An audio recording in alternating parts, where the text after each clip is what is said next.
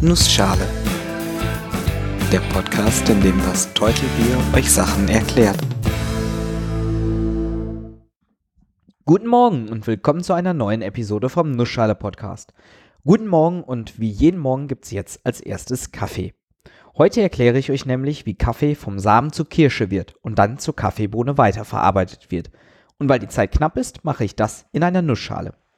Die heutige Episode behandelt ein Thema, über das ich am liebsten einen kompletten Podcast machen würde. Kaffee.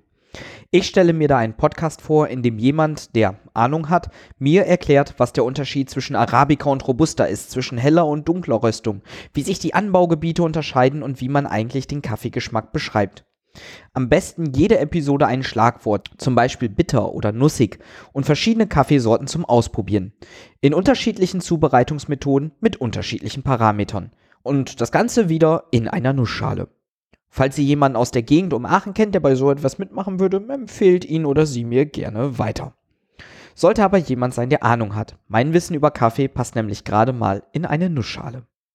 Verfolgen wir mal den Weg eines Kaffees von der Bohne bis zur Tasse. Beziehungsweise fangen wir noch eher an, bei der Kaffeepflanze. Ich habe selbst schon meine Erfahrung damit gemacht. Habe mir Kaffeesamen besorgt, diese eingepflanzt und gut gepflegt. Irgendwann ist auch was gewachsen. Pilze.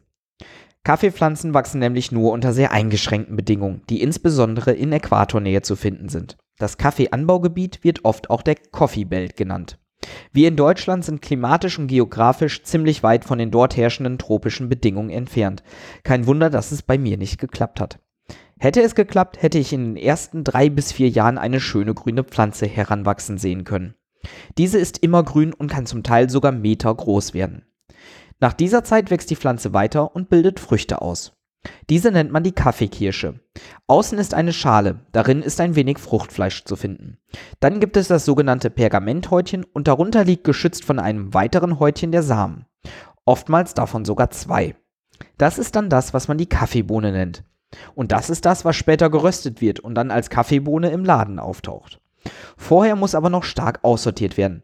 Schon eine schlechte Kaffeekirsche kann eine große Menge an Kaffee ruinieren. Diese Arbeit wird zum Großteil per Hand erledigt und das ist eine Menge Arbeit. Leider ist das auch der Grund, warum einer meiner Lieblingscafés im Moment nicht angeboten werden kann. Die Ernte war in diesem Jahr einfach zu schlecht und der Sortieraufwand zu groß. Dabei ging es übrigens um einen Robuster aus Indien. Wer einfach nur Kaffee beim Supermarkt seines Vertrauens kauft, wird sich vermutlich wundern, dass es eine bestimmte Sorte aus einem einzelnen Land ist. Unter Kaffeekennern ist es aber mittlerweile sehr verbreitet, keine Blends zu trinken, also Mischungen, die immer konsistent den gleichen Geschmack haben und aus mehreren anderen Sorten bestehen, sondern Single Origin Kaffee. Also Kaffee aus nur einem Land, von nur einer Plantage. Dabei lernt man dann erst die große Vielfalt des Kaffees kennen. Jedes Land hat da so seine Eigenheiten. Das Ganze hat viele Parallelen zum Wein oder Whisky, falls es nicht sogar noch schlimmer ist. Abgesehen von den Ländern unterscheidet man dabei auch oft die Kaffeesorte. Eigentlich gibt es über 100 verschiedene. Im Handel findet man aber meistens nur zwei, den Kaffee Arabica und den Kaffee Robusta. Der Arabica ist das meistverkaufteste Kaffeeerzeugnis. Er wird meistens im Hochland angebaut, also ab etwa einem Kilometer über dem Meeresspiegel. Es dauert etwa zehn Monate, bis eine Kaffeepflanze gereift ist. Wie gesagt, ist der Arabica die verbreitetste Kaffeeart. Er gilt als edel und qualitativ hochwertig. Allerdings ist nur ein Teil dieser Bohnen von hoher Qualität. Was man im Supermarkt findet, ist zwar oft reiner Arabica, aber nicht reiner hochwertiger Arabica. Ich persönlich bin ja großer Robusta-Fan. Robusta gibt's noch gar nicht so lange, erst etwa zwei Jahrhunderte. Es gibt wesentlich weniger Anbaugebiete als beim Arabica, da er wesentlich stärker auf das Klima reagiert. Robusta macht etwas weniger als ein Drittel der Kaffeeernte aus. Praktisch ist, dass Robusta eine kürzere Reifezeit hat und deshalb häufiger geerntet werden kann. Kaffee, den man aus Robusta-Bohnen macht, ist eher erdig und holzig und enthält wesentlich mehr Koffein. Das macht ihn sehr beliebt für Espresso, wo er zumindest mit einem Anteil, manchmal aber auch zu 100% genutzt wird. An dieser Stelle möchte ich auch kurz einmal auf ein paar Probleme in Bezug auf die Kaffeeernte eingehen. Auch wenn es sich in den letzten Jahrzehnten deutlich verbessert hat, wird viel Kaffee immer noch unter sehr schlechten Bedingungen produziert. Nur etwa 5% des Kaffeepreises, den wir zahlen, geht an tatsächliche Plantagenarbeiter. Ein wesentlich größerer Teil geht an Plantagenbesitzer, Röster, Händler und natürlich auch an Steuern drauf. Ich kann deshalb jedem nur empfehlen, Kaffee aus gutem Anbau zu kaufen, wo die Arbeiter auch ordentlich entlohnt werden. Das geht meistens nicht nur mit einem guten Gefühl, sondern auch mit erheblich besserem Kaffee einher. So, jetzt gucken wir mal, wie die Frucht weiterverarbeitet wird. Zunächst mal muss die Schale entfernt werden, insbesondere das Fruchtfleisch, die beiden Häutchen und der dazwischenliegende Schleim. Es bleibt quasi nur der Samen über. Dafür gibt es dann insgesamt zwei Möglichkeiten. Bei der ersten werden die Kaffeekirschen getrocknet, etwa einen Monat lang. Danach wird das Fruchtfleisch mechanisch entfernt. Bei der Nassaufbereitung hingegen werden die Bohnen zunächst in ein Wasserbecken gegeben und vorsortiert, je nachdem, ob sie oben schwimmen oder nicht. Danach wird das Fruchtfleisch abgequetscht und durch einen Wasserpark mit Sieben weiter transportiert. Anschließend werden die Bohnen vergärt, wodurch der Schleim besser abgewaschen werden kann. Danach werden die Bohnen auch wieder getrocknet.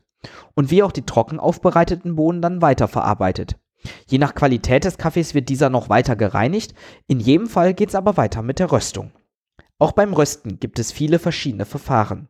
Allen gemein ist, dass die Kaffeebohne, die bis dahin noch eher grünlich ist, erhitzt wird. Das kann schon bei recht niedrigen Temperaturen geschehen. Bei der industriellen Massenverarbeitung hingegen werden zum Zeitsparen oft auch einige hundert Grad genutzt. Ich habe mal gehört, dass man das Ganze auch zu Hause in der Pfanne machen kann, wenn man es ordentlich macht. Das wäre auch mein Plan für meine eigene Kaffeeernte gewesen, die ja leider, Achtung Wortwitz, im Keim erstickt wurde. In der echten Röstung wird oft weniger auf Kontaktröstung gesetzt als auf Konvektionsröstung, also auf das Rösten durch heiße Luft. Je nachdem, wie lange, wie intensiv und bei welcher Temperatur man röstet, unterscheidet man dann ein breites Spektrum von heller Röstung bis hin zu dunkler italienischer Röstung, oft auch Espresso-Röstung genannt. In Europa röstet man generell eher stärker, während man in Amerika vermehrt auf hellere Röstung setzt. Dadurch schmeckt unser Kaffee oft etwas bitterer als der doch eher säuerlichere Kaffee einer hellen Röstung. Die gerösteten Bohnen werden für den Kaffeekonsum gemahlen. Je nach Zubereitungsmethode gibt es unterschiedliche Mahlgrade. Für eine Espressomaschine benötigt man sehr feines Pulver. Für eine French Press möchte man lieber grob gemahlenen Kaffee. Ich würde euch gerne mehr über die Zubereitungsarten erzählen und warum ich meine Aeropress so sehr mag, aber das hebe ich mir für den Fall auf, dass ich wirklich mal einen Kaffee-Podcast mache. Kommen wir lieber nochmal zu den Wirkungen von Kaffee. Oder genauer gesagt den Wirkungen des Koffeins. Und die ist gelinde gesagt sehr umstritten. Früher waren sich Mediziner einig, zu viel Kaffee ist schlecht. Man entzieht dem Körper Wasser, man erhöht Blutdruck und schädige seinen Körper dadurch. Aktuelle Studien zeigen oft, dass das nicht ganz so stimmt und zum Teil sogar das Gegenteil wahr ist. Heutzutage ist es insbesondere nicht mal mehr umstritten, dass Wasser den Körper eben nicht entwässert. Neben den Langzeitwirkungen ist Kaffee vor allem für seine kurzfristigen Effekte bekannt. Das Wachmachen und eine verbesserte Konzentration. Und diese ist tatsächlich mittlerweile nachgewiesen. Insbesondere bei durchgängigem, aber nicht übermäßigem Kaffeekonsum kann man sich länger wach halten und konzentrierter arbeiten, auch wenn der Körper eigentlich schläfrig wäre. Natürlich ist nicht alles davon super. Gerade wenn man zu viel trinkt, schwankt die Wachheit in Unruhe und Schlaflosigkeit um. Und tatsächlich macht Kaffee auch abhängig.